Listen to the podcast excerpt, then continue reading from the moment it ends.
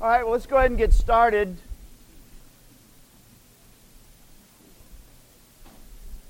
We had good news from Claire yesterday, and she was feeling better than the doctor said she should. And she was ready to leave the ICU, and the doctor said, Hold your horses. And so we're going to pray for Claire and give thanks, and uh, also pray for uh, Ting, and I'll mention them also in our in the pastoral prayer today, in the congregational prayer.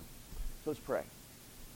Well, Lord God in heaven, you calmed the stormy sea with just the words, Peace be still. We come to you. You're the God who holds us. You're the one who sustains us, and for that we're grateful. We thank you for hearing us as we have prayed for Clara and that uh, she is doing so much better. We ask that uh, her recovery would continue and continue speedily and that she would be home soon and then be able to be back up and about again. We pray for our sweet sister Ting. Lord, we ask you to continue to hold her and walk with her as she walks through the valley of the shadow of death.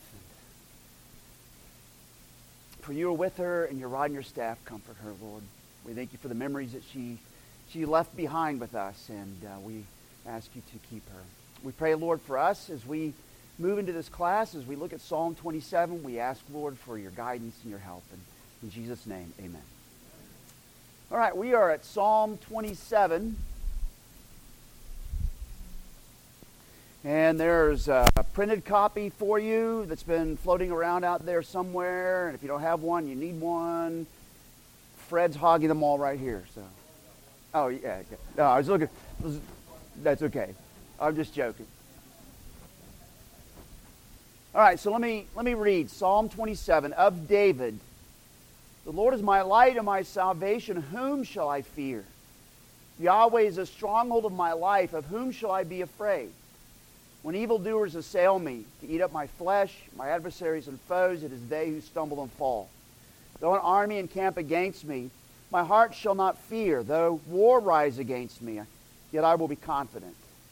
One thing have I asked of Yahweh, that will I seek after, that I may dwell in the house of Yahweh, Yahweh all the days of my life, to gaze on the beauty of Yahweh and to inquire in his temple. For he will, he, for he will hide me in his shelter in the day of trouble. He will conceal me under the cover of his tent. He will lift me high up on a rock, and now my head shall be lifted up above my enemies all around me. I will offer in his tent sacrifices with shouts of joy. I will sing and make melody to Yahweh. Hear, O Yahweh, when I cry aloud. Be gracious to me and answer me. You have said, Seek my face. My heart says to you, Your face, Yahweh, do I seek. Hide not your face from me. Turn not your servant away in anger. O you who have been my help, cast me not off. Forsake me not, O God of my salvation. For my father and my mother have forsaken me. But Yahweh will take me in. Teach me your way, O Yahweh, and lead me on a level path because of my enemies. Give me not up to the will of my adversaries, for false witnesses have risen against me, and they breathe out violence. I believe that I will look upon the goodness of Yahweh in the land of the, li- land of the living. Wait for Yahweh. Be strong and let your heart take courage. Wait for Yahweh. So, as you heard Psalm 27 being read, was there anything that stuck out? Maybe something that tied it in your head to the previous psalm? Anything that you saw maybe inside of it that was uh, worth calling attention to? Yes, Fred.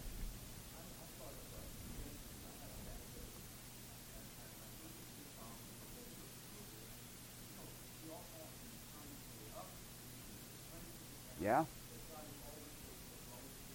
Yeah.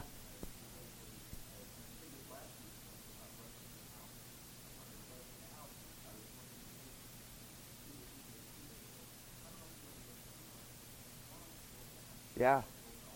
Yeah, yeah. Amen. Anybody? You heard Psalm 23?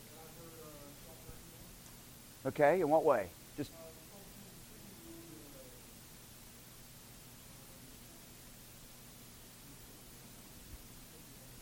Yeah, I'll put you on the spot.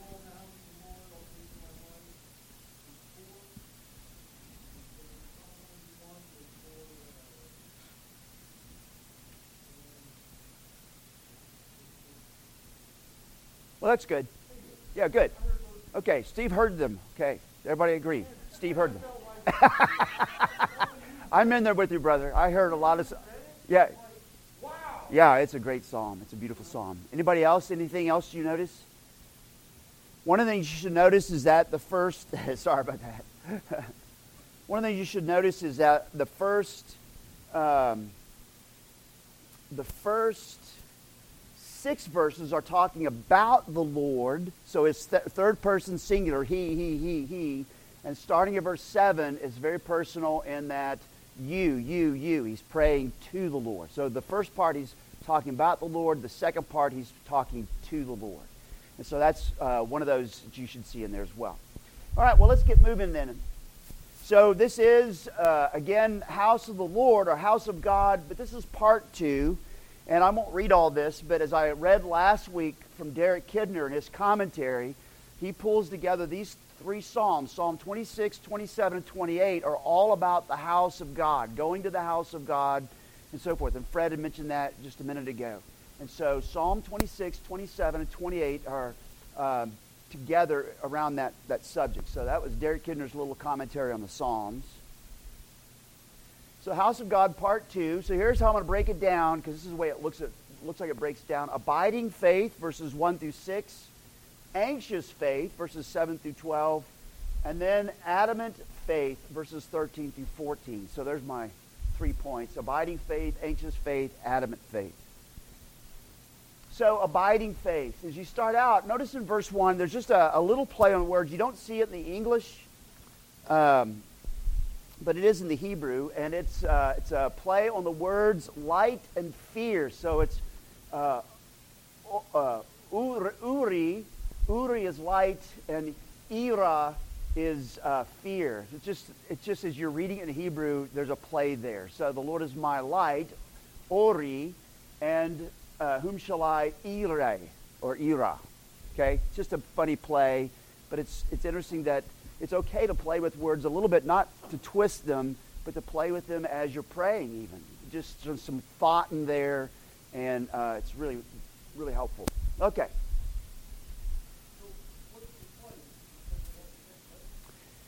They have similar sounds. Yeah, and they're the same letters. So the aleph is always silent, and so there's the vowel. Thing here. The aleph is silent, and there's the vowel. It's the E sound. That's the O sound. So it's ora ire, uh, ire, okay? But it's just, they're the same letters, but it has this different sound to it. All right, so uh, verses 1 through 3 are confident assertions piling one aspect on top of another. And so, how does, look at, the, look at verses 1 through 3, and what are the, what are the different aspects that, that uh, David is piling on, one on top of the other?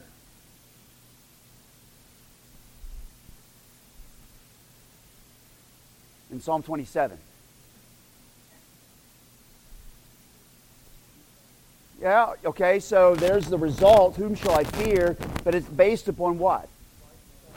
Yeah, God is the Lord is the light, my light and my salvation. What else does he pile on? Stronghold.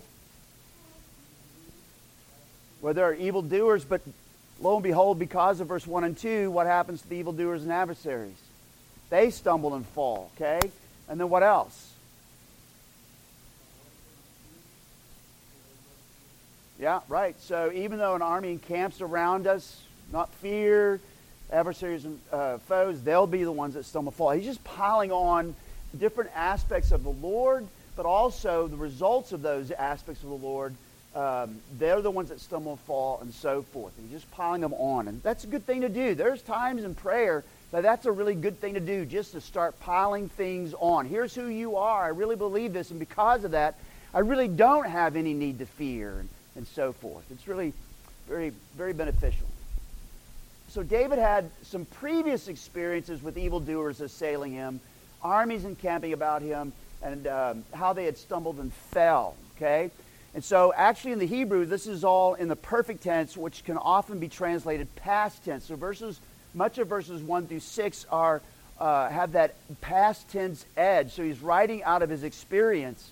I know what it's like to be encompassed by enemies, and, but I've also watched you rise up against them, and they're the ones who stumbled and fell. Therefore, I have no reason to fear.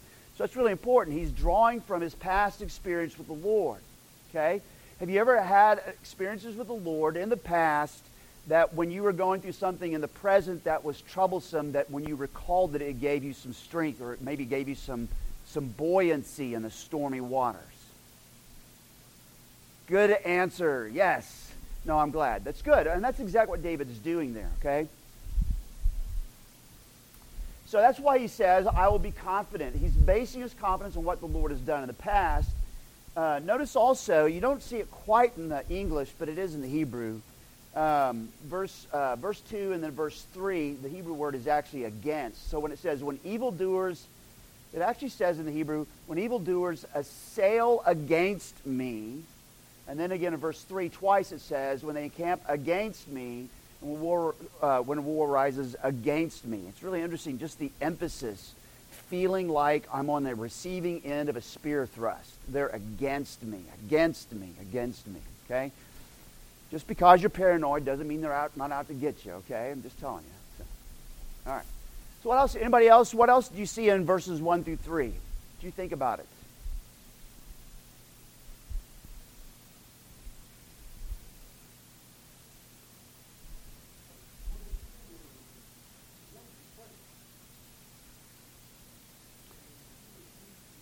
Yeah, right. That's a good point. Yeah, first first verse, you know, this is who God is for sure. Here's my question, whom shall I fear? What a great statement. What a great question. And then here, then he gives himself his own answer. Right? And it's because of the Lord I really don't have to fear.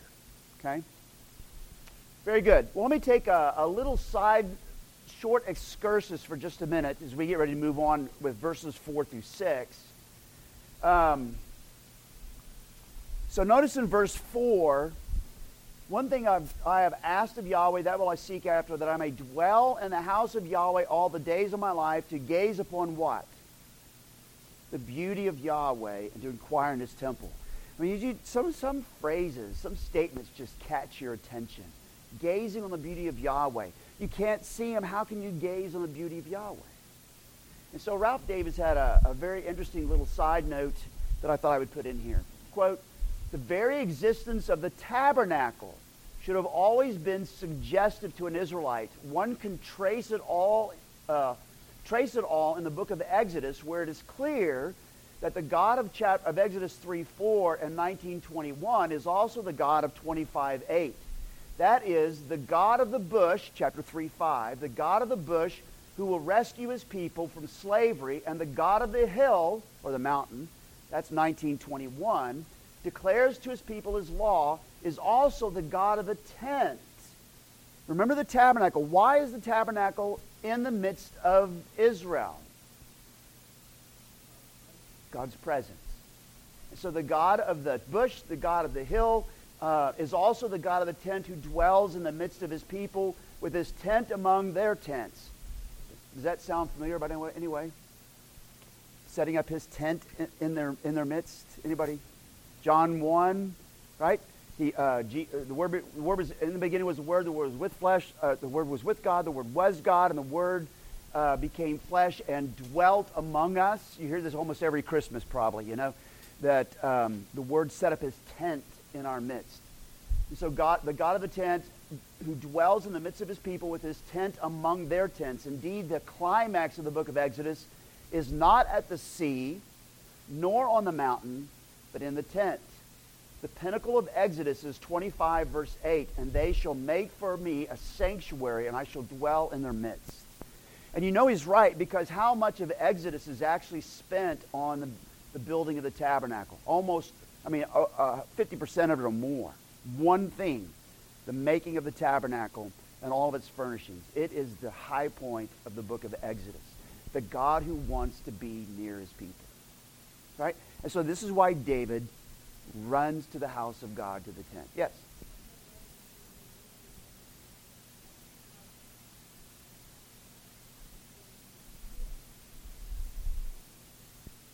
Oh, the lampstand. Yeah, that's right. Yeah. Yeah. Yep, in the midst of them, yes.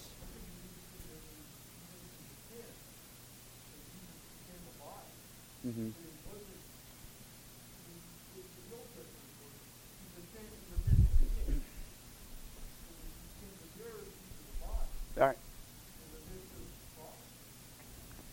Yes, very physical, very close by. Yes. But, but the same.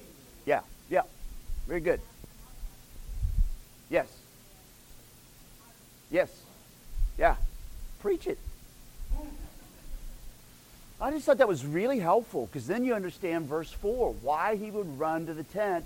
And you just think about it. And to gaze upon the beauty of the Lord. But he's not going to see the Lord because, remember, God is not seeable to the human eye unless he, become, unless he condescends becomes fully human. So when he's talking about gazing on the beauty of the Lord, he's talking about being in his presence. So it's, a met, it's partly metaphorical, partly also he's in the tabernacle. And if you remember the furnishings of the tabernacle, what were all the inside furniture pieces made of? Anybody remember? Gold. They were all covered with gold, and the outside pieces of the tabernacle in the courtyard were made out of what? Yeah, they're all covered with bronze, which as long as it's you know not tarnished, it's also got that kind of glint to it. And so you walk in and here's this glory, right? So there's all of this aspect, and then every piece of furniture says something about the Lord. So there's the there's the, there's the altar of sacrifice so that our sins can be forgiven, that we can draw near. There's uh, the basin for the priest to wash in, so he makes a way for his people to come in clean. Then inside, there's also uh, the lights. Talk about Jesus walking in the midst of the lampstand. There's the there's the lampstand in there. You know the light, and, and, and reminds you, of course, of God walk, being with His people in the cloud of in the fiery pillar and the cloud and all that. Just all this stuff keeps saying the Lord is here. The Lord is here. So when he says, I go, I want to go into your tabernacle to gaze on your on the beauty of the Lord. I mean, it means a lot. It's more than just metaphor. So.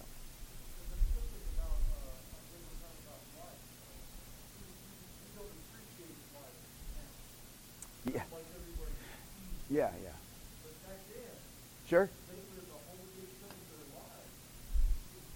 Yeah, yeah especially in the winter. Huge portion, yeah. I think about that. I was reading uh, early uh, uh, biographies of folks on the frontier, and you find that the only light they had to read by at night was the fireplace was lit, you know, or the, they might have a kerosene lantern. If you've ever been in a small, tight place with a kerosene lantern, you're not reading very well very long because you start getting real sleepy real quick, right? It's, it's, it's just amazing. All right, so verses 4 through 6 then swirl around God's house, swirl around his temple or his tent. And I want you to notice the fluidity of the words.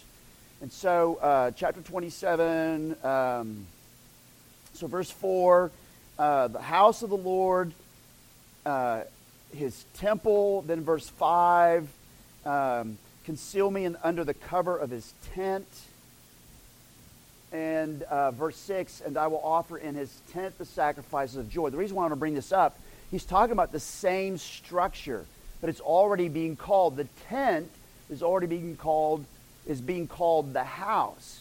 Now, if you were a nomadic people, the tent was a mobile home. So that's very fitting, okay? But then to call it the temple. So already he's calling the tabernacle the temple. And the reason why I bring that up, because as you go through this was one of the reasons why the liberals didn't think some of the Psalms are written by David, even though it says it's written by David, because he'll talk about the temple. And, oh, David didn't have a temple, he had a tabernacle. Well, no, right here, you have a, here's all three words for the same structure.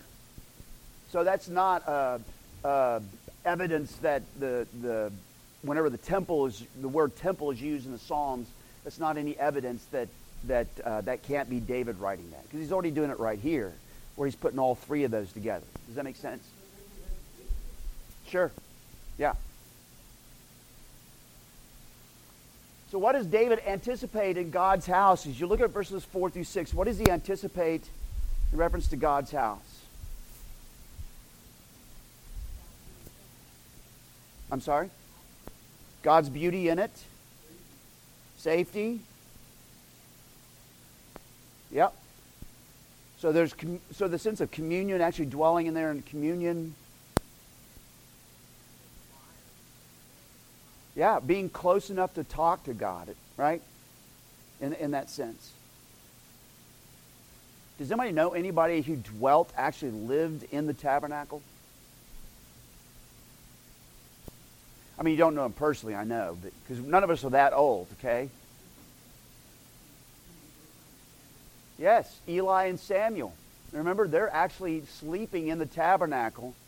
And so in the middle of the night, Samuel hears the voice and he runs to Eli. He says, Did you call me? No, no, I didn't call you. It happens like three times. And finally, he's told, Next time, say, uh, Speak, Lord, your servant listens. They're sleeping in the tabernacle. Okay? And so, how interesting that David, who's right after Samuel, is talking about drawing, you dwelling in the tabernacle, in the t- temple, that closeness. Okay. So also notice uh, the language with, uh, in verse 5, shelter, tent, rock. Yeah, oh, there you go. Okay, there's the connection. Got it. All right. Steve is finally vindicated and validated. Yay! So, for he will hide me in his shelter. Anybody know anything about shelters here in Oklahoma? Yeah. Right? So, your storm shelter, right? He will hide me in his shelter. This is what he's calling the tabernacle. He'll hide me in his shelter in the day of trouble. He will conceal me under the cover of his tent. Now, why would that be? Maybe he would say something to someone who's dwelling in nomadic regions. Hides me under the cover of his tent. Yeah, it's a sense of protection. I'm out of their way, right? I mean, I think of this is a, the wrong kind of example, but it's actually a great example. Sisera goes running away from God's judge and the, and the Israelite army, and he runs up to uh, the tent of Jael. And where does he go to get away from trouble? In the tent. Unfortunately, Jael's other name was Peggy, and she used it and gave him. Sorry. Preacher joke. But that's why he went to the tent, hiding under the cover of, his, of her tent, right? And so here he's talking about the same thing, the shelter, hiding under the cover of his tent. And then, what's the next one? Yeah, lift me high up on a rock, okay? And if you're in a, uh, and there's all kinds of different aspects of being high on a rock, okay? Like Wichita Wildlife Refuge, Kiowas and Apaches loved going up there because you can get up there and you can see any of the any of the Union Army or the cavalry coming, right? You can see them for miles. So there's a sense of being on a rock so that you can see, so you're still safe. But there's also if you live in a region where it has wadis or uh, arroyos, when it rains way over there at Hal's house, it comes flooding over at my house within about 30 minutes. And if I hear the rumble, sometimes you, you know the safest place to be is up on the highest rock possible as the water wall of water comes rushing down. So there's all those images in David's words as he's talking about running to the house of the Lord as a place of safety, shelter, and so forth thought it was interesting how he just keeps piling on these different aspects, you know, as he was thinking about being dwelling with the Lord and being close to him. So,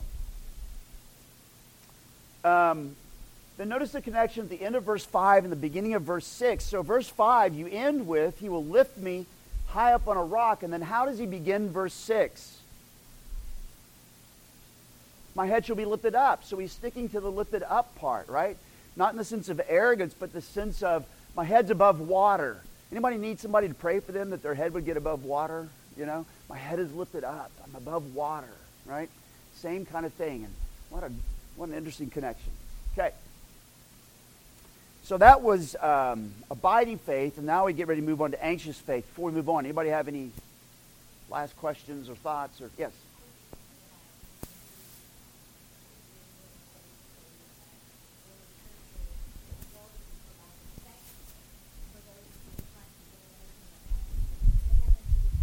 Oh, yeah.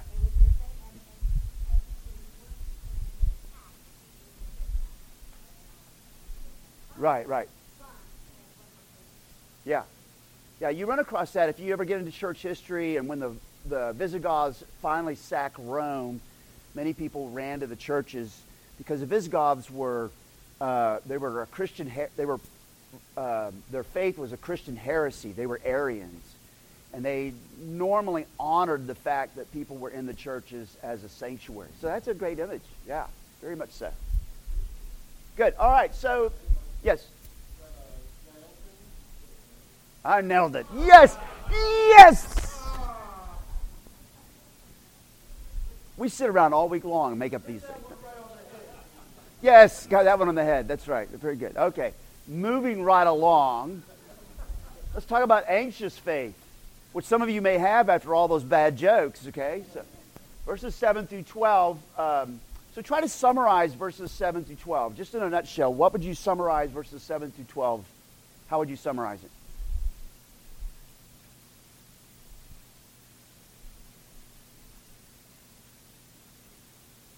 Yeah, confidence in prayer. Based on verses 1 through 6, my past experience and having all of this, then this confidence in prayer. He knows he can come to the Lord. Okay, what else? How else would you might summarize? Seek my face. Yeah, what a very touching request and statement by the Lord.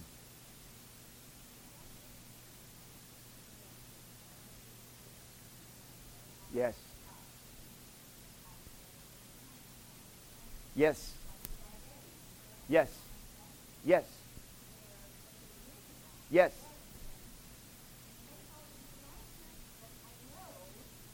Yes. Yeah. Absolutely. And that's a good point, and we'll come back to it at the end, but that's a good point to remember.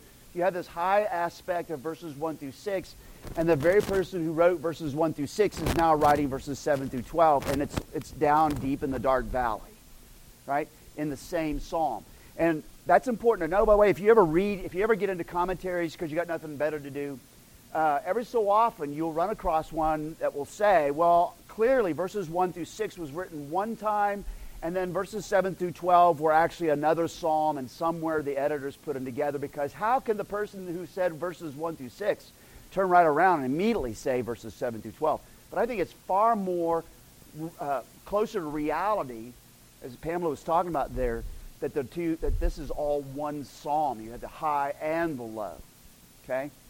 Good, good, good, good, good, good. So verse 7 and 11 seem to be connected back to chapter 26, verse uh, 11 and 12. So here's what I'm referring to. In verse 7, um, uh, Hear, O Lord, when I cry aloud, be gracious to me and answer me. Back in chapter 26, uh, but as for me, I shall walk in my integrity, redeem me, and be gracious to me. So the be gracious aspect is there. And then you get down to verse 11 here of Psalm 27. Teach me your way, O Yahweh, and lead me on a level path because of my enemies. 26:12, my foot stands on level ground. Right? And so there's all kinds of little connections that tie this forward and backward. I just wanted to point those out. So uh, Tina brought up seek, and that's a really valuable set of verses. Look at verse 8 and 9. You have said, Seek my face. Okay, and you can go through the Old Testament, and you can find that several times. Okay? And David is taking what God has said in the past to others, and he's making it personal. You have said, Seek my face. I, I am assuming that that means me. That's what he's saying. And so, therefore, I have said, My heart says to you, Your face, Yahweh, do I seek. And what a great statement. The Lord says, Seek my face. It's right for us to say, you know, sometimes you, you used to hear people say it all the time. You just need to go seek, go seek the face of God. That's a biblical concept, right? And it's a draw. And it, what does that mean to seek the face of someone?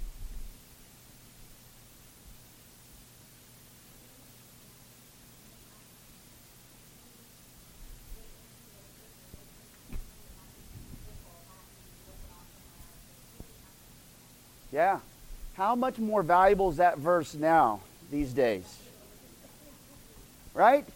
Seek the face of the Lord. Draw. So it's just that idea of drawing near, right? And actually paying attention and focusing and and uh, um, and those things. And so it's really very very uh, very meaningful statement. So seek my seek my face. Your face. Uh, my heart says to you, your face, Lord, I will seek. But then right after that, what comes up. Verse, the rest of verse 8, and then you move into verse 9. Yeah, don't hide your face. Right? And does God ever hide his face? Yeah, there are times. Right? So there's times because of sin. Isaiah 59, verse 2, talks about the reason why the Lord has hidden his face is because of our sin. That happens. But what about maybe a person who never, ever, ever, ever, ever sinned? Did the Father ever hide his face from him? Eloi, Eloi, lama sabachthani. My God, my God, why have you forsaken me?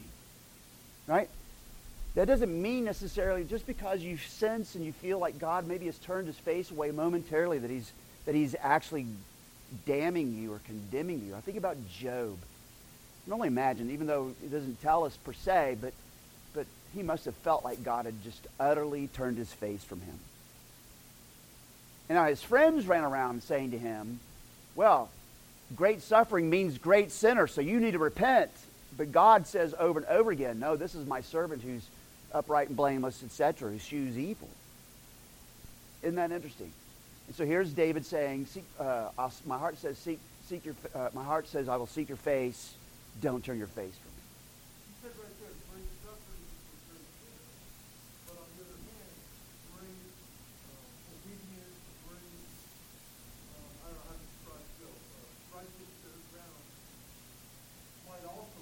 Yeah, right, right, right.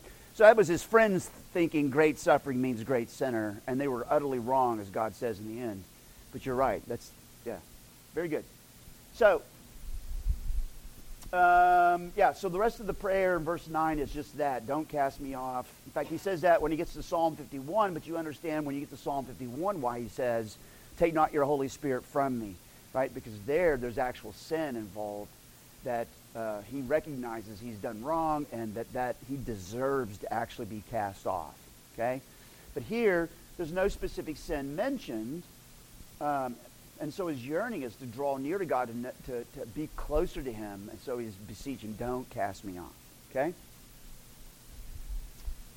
Um, and so Patrick Henry Reardon, who was an Episcopal priest, he's now an Eastern Orthodox uh, priest, but this is a great little book, Christ in the Psalms.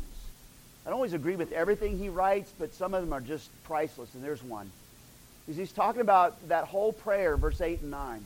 This is the final grace of prayer. Of course, to gaze on the face of God. On the mountain, Moses asked to see the face of God, Exodus 33.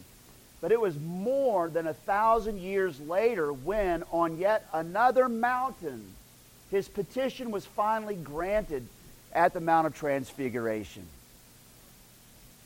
For our Lord Jesus Christ is the face of God, the brightness of his glory, and the express image of his person. To seek the face of God, then, it, it is imperative to seek it where it is definitively and forever revealed. Seek the face of the Lord is seeking Christ. Okay? But I thought it was very, very potent. He prayed to seek the face of God. I would say 1,400 years later, he sees the face of God Jesus Christ on the Mount of Transfiguration because there he is talking to Jesus face to face. Okay? Uh, still talking about anxious faith. Uh, describe why verse 10 is so painful and so poignant.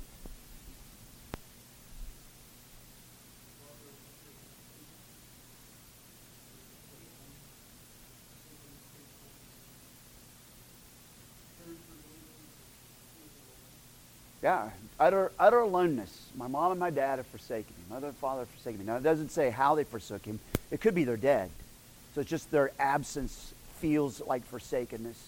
Could be that moment when, uh, one of those moments when he's running for his life from Saul and he has to leave his parents behind and he can't depend on them. And maybe they've, maybe they've even, uh, who knows, right? There's just aspects of that. But it's a very touching, it's a very painful statement. Yeah, yeah. Yeah. It feels, uh, yeah, absolutely. And I think about, I think about Christians who are Muslims. Who they become, they, Muslims who become Christians and then their family turns from them. Psalm 27, verse 10. But notice the, the part that's beautiful here, the part that's poignant. Even though my mom and my dad have forsaken me, yet you don't, right? But Yahweh will take me in. What language will take me in? What language does that remind you of? If I don't have a mom and dad, what am I? An orphan. What does take me in sound like? Adoption. Yeah. Even if my mom and dad turn on me, you will bring me in in that close home, in the fellowship of home. Yes.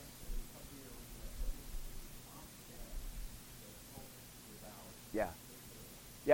Absolutely. If you ever get a chance to go to Presbytery, you'll hear us say thing at the beginning of every one of our statements something really weird. Fathers and brothers. That's how we end, begin every statement we say. But the idea, we don't always act it out perfectly, but the idea is we are family. right? And there's different layers of that, right? So you have those who are fathers in the faith and brothers in the faith, and then when we have, and then sometimes we have like we had here back in October when many of you came for the worship service and stuff. Sometimes uh, some of the women will be there, and so sometimes you hear the, the the fellows get up and say, "Fathers, mothers, brothers," right? I mean, just all. It's just emphatically reminding us we are family. Okay, but here's what a what a powerful statement, verse 10. Even my father, my mother forsake me, yet you take me in. Okay? And so then, verse 11 and 12, uh, two different but deeply related requests in verse 11 and 12. Um, teach me your way, O Yahweh, and lead me on a level path because of my enemies.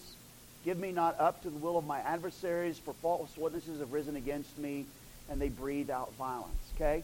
And so, um, well, it's, it's uh, not necessarily a request. The request is actually back up in verse 11, but it's all wrapped around two uh, deeply related incidences. Okay, notice that um, the request is, teach me your way, lead me on a level path. And the incidences are of my enemies, my enemies. Uh, don't, oh, so it is a request. Don't give me up to the will of my adversaries. It's the same thing as lead me on a level path, or, yeah, lead me on a level path and teach me because of the same thing the enemy, the false witnesses. The enemies here um, are speakers. Notice how in verse 11 we're back to speech again. This is huge. For false witnesses have risen against me and they breathe out. So there's a vocal violence here. We've talked about this before earlier in the psalm. So the teach me your way is not necessarily, notice the context, it's not necessarily teach me your Ten Commandments so I'll know how to live life normally. It's Help me out of this mess. Show me the way out. Right? Teach me your way. Show me the way out. What a great prayer. All right, any anything else in verses 7 through 12? Anything stick out to you? Just can't wait to tell somebody?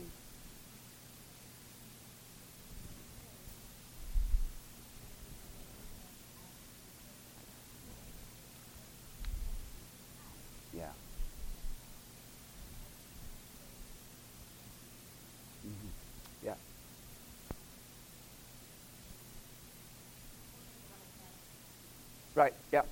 Moose?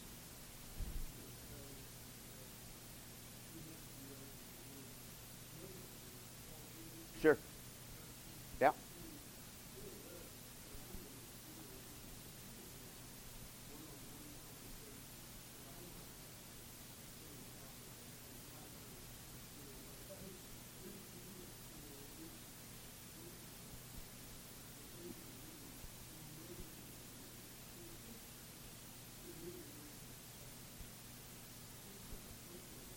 Yeah, yeah. Absolutely. Yes, Cindy. Yes, right. Yeah.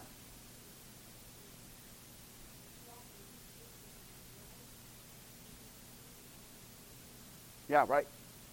Yeah. Yeah, I mean, David wouldn't have gone to see God's face if he didn't know him, right? If he wasn't already in, in, a, in fellowship with him in some way. But then going back to what Reardon said, just reminding, and that's the thing, reminding people, here's how, here's the face of God, Jesus. Seek the face of God. Come to Jesus, right?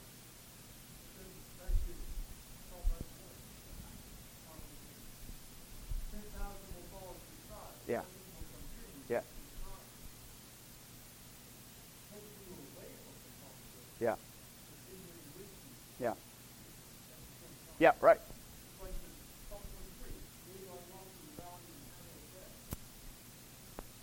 Yeah. Right? All right, so moving then to adamant faith, verses 13 through 14. So David's adamant faith catches us by surprise in verse 13. Um, anybody have the King James or the New King James?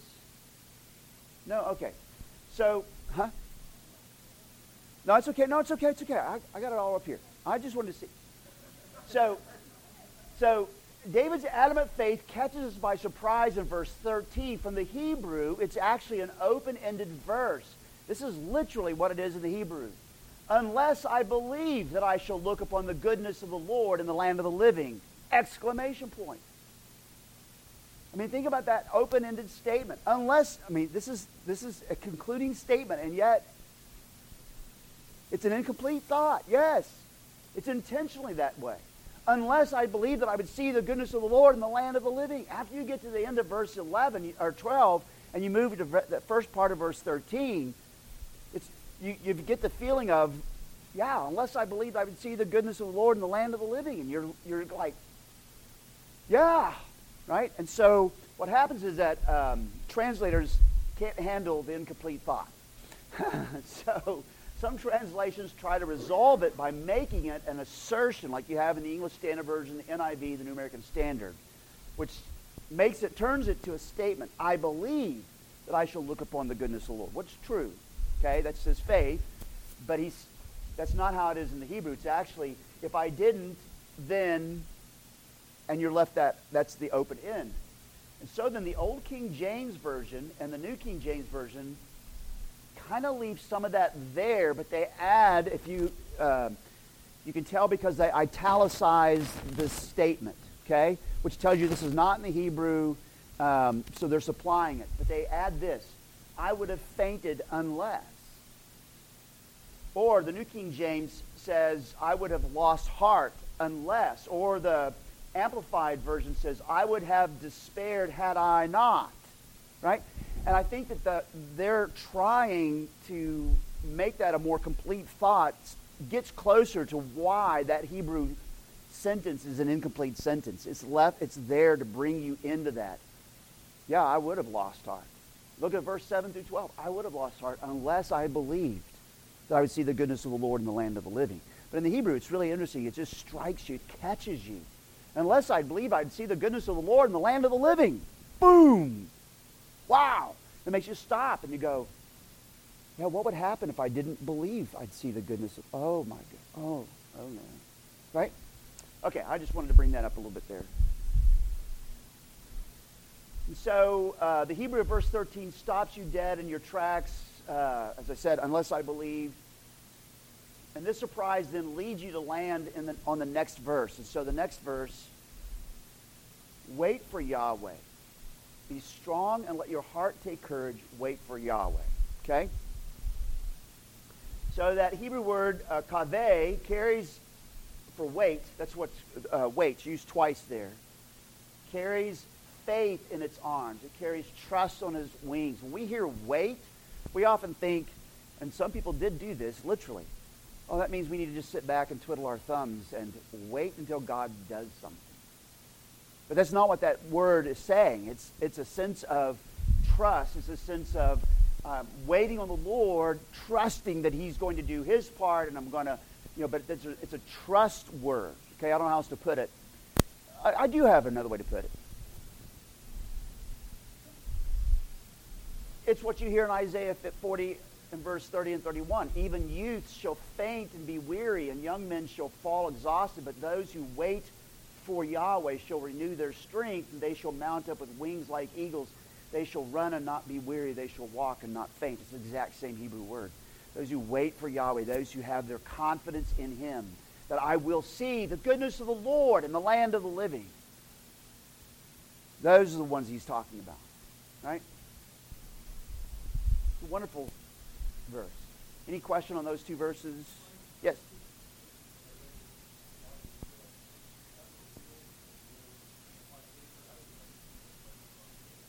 Yes. Yeah, yeah.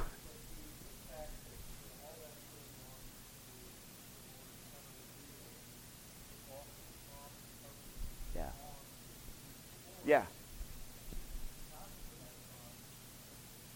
Yeah, not obsessing on the problems. Yes but on the resolver of the problems. Whew. Yes.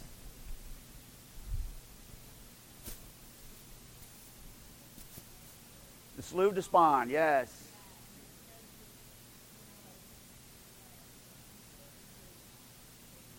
Yes. Yeah, yeah. That's a great picture. Yeah, Pilgrim's Progress. I'm going to go back and read that again. It's been a long time. I heard a friend of mine down at uh, Mark Tomb. Who told me they went down?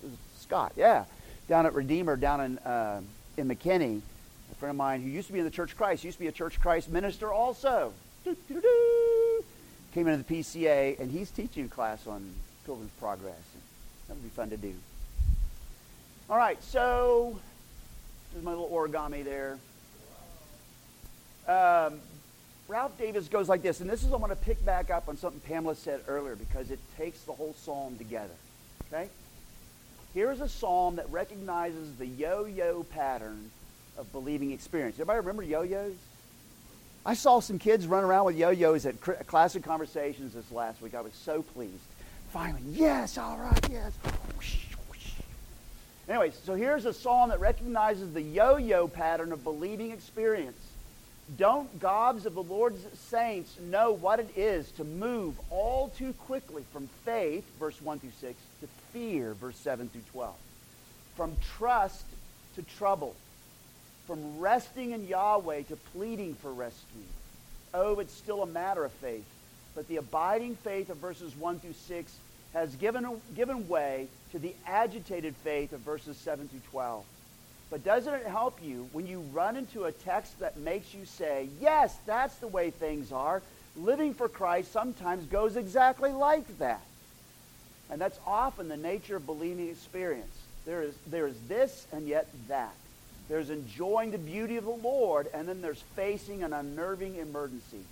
The calm of faith can become the crisis of faith, and they often occur in that sequence.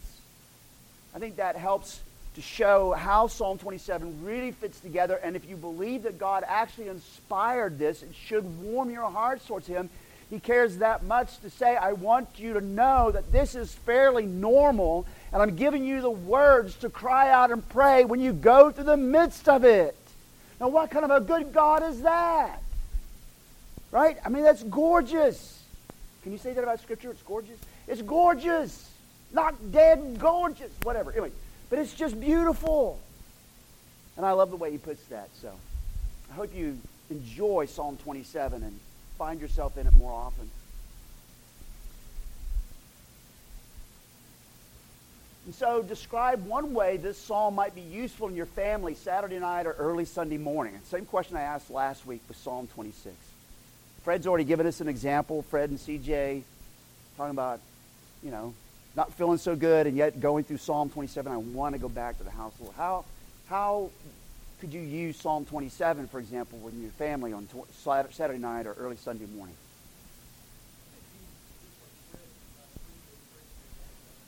Mm-hmm.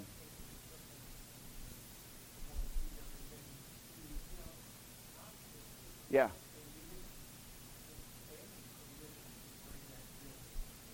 Yeah, yeah.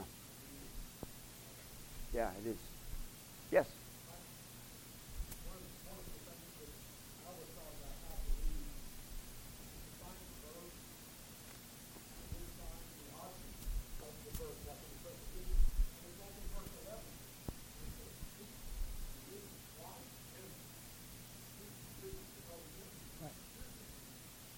Yeah, right, right.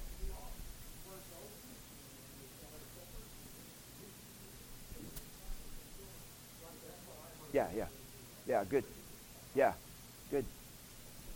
Anybody else? Anything else? Want to add anything else to that? How would you use, how can you use Psalm 27 Saturday night or early Sunday morning with your family? All right, we'll be thinking about that because I'm going to ask the same question. We get to Psalm 28 next week. So, why would this psalm be valuable to you during dark times?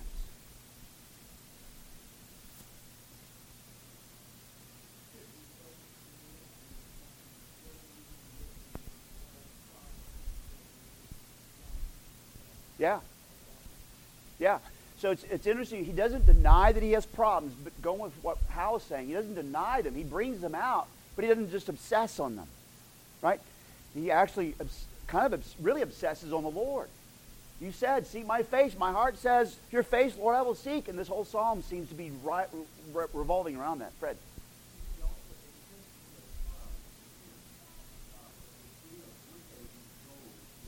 Mm-hmm. Mm-hmm. Yeah.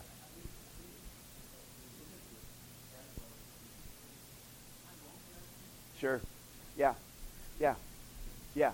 And just like communion is kind of like the hors d'oeuvres to the marriage supper of the, of the, of the lamb and the bride, so even, sorry, I like hors d'oeuvres. No, CJ was looking at me. I like hors d'oeuvres. So it's kind of the, the pre, kind of the, the, the, the appetizer for the full meal. So same thing here, right? It's an appetizer, if you will, or it's a beginning of that big tent. Yes.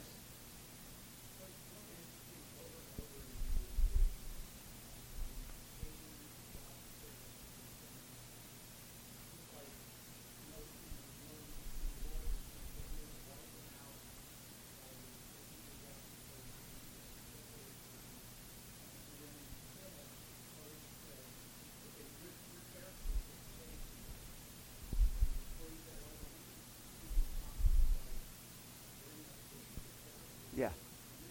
Yeah, yeah. Yeah. Yeah. Yeah. Very good. And so that kind of goes along with something that Alan said earlier, also answering this question, goes along with this question. How does Psalm 27 put you on a level path? Yeah, as Alan said earlier, it reorients you. Yeah, back into focus. Uh, right.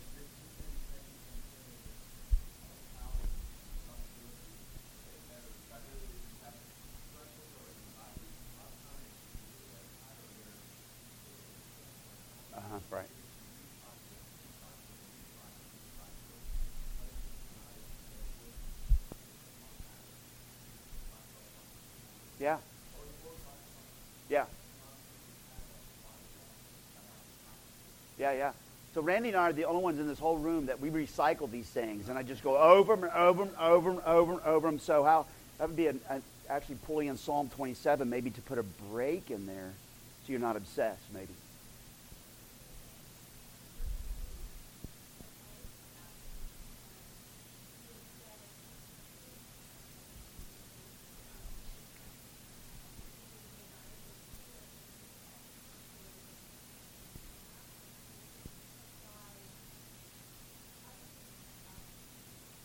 Right. Yeah. Yeah. Yeah. Yeah. Yep. Yeah. Yeah, yeah, absolutely. I think that's good. Yeah, so that's what you have going on. John.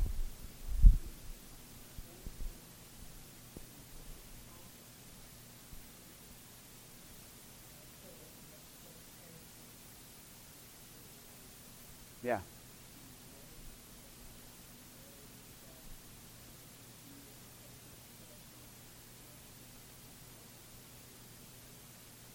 Yeah, yeah. Right. Yeah, expectation is a good word. That is a great word.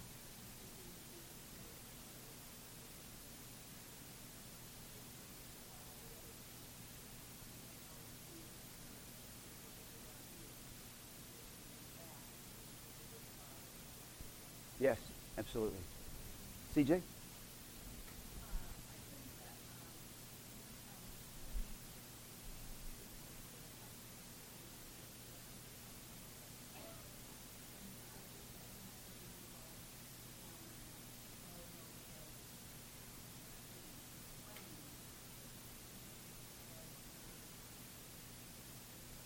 Yeah. Yeah. Yeah. It's even one of our hymns. Yep. Very good. So here's the last question. No answers. Just not, at least not to me. Do you wait for the Lord? Do you wait for the Lord? So we're going to get ready to enter into the great assembly and worship the Lord. Draw near to seek the face of the one who said, "Seek my face." Let's pray. Lord God, you have said to us, "Seek my face." Your face, Lord, do we seek. We come running, Lord, into your tent, to your tabernacle. Because here, here we get to gaze on the beauty of the Lord. And so, Lord, we pray that you would lift our heads, that you would set us up on a rock. That, Lord, we would draw near, we would wait for you. Unless I believed I would see the goodness of the Lord in the land of the living. And so, Lord, we draw near. We thank you that we can see your face in your Son, Jesus Christ. Show us Jesus clearly. It's in his name we pray. Amen.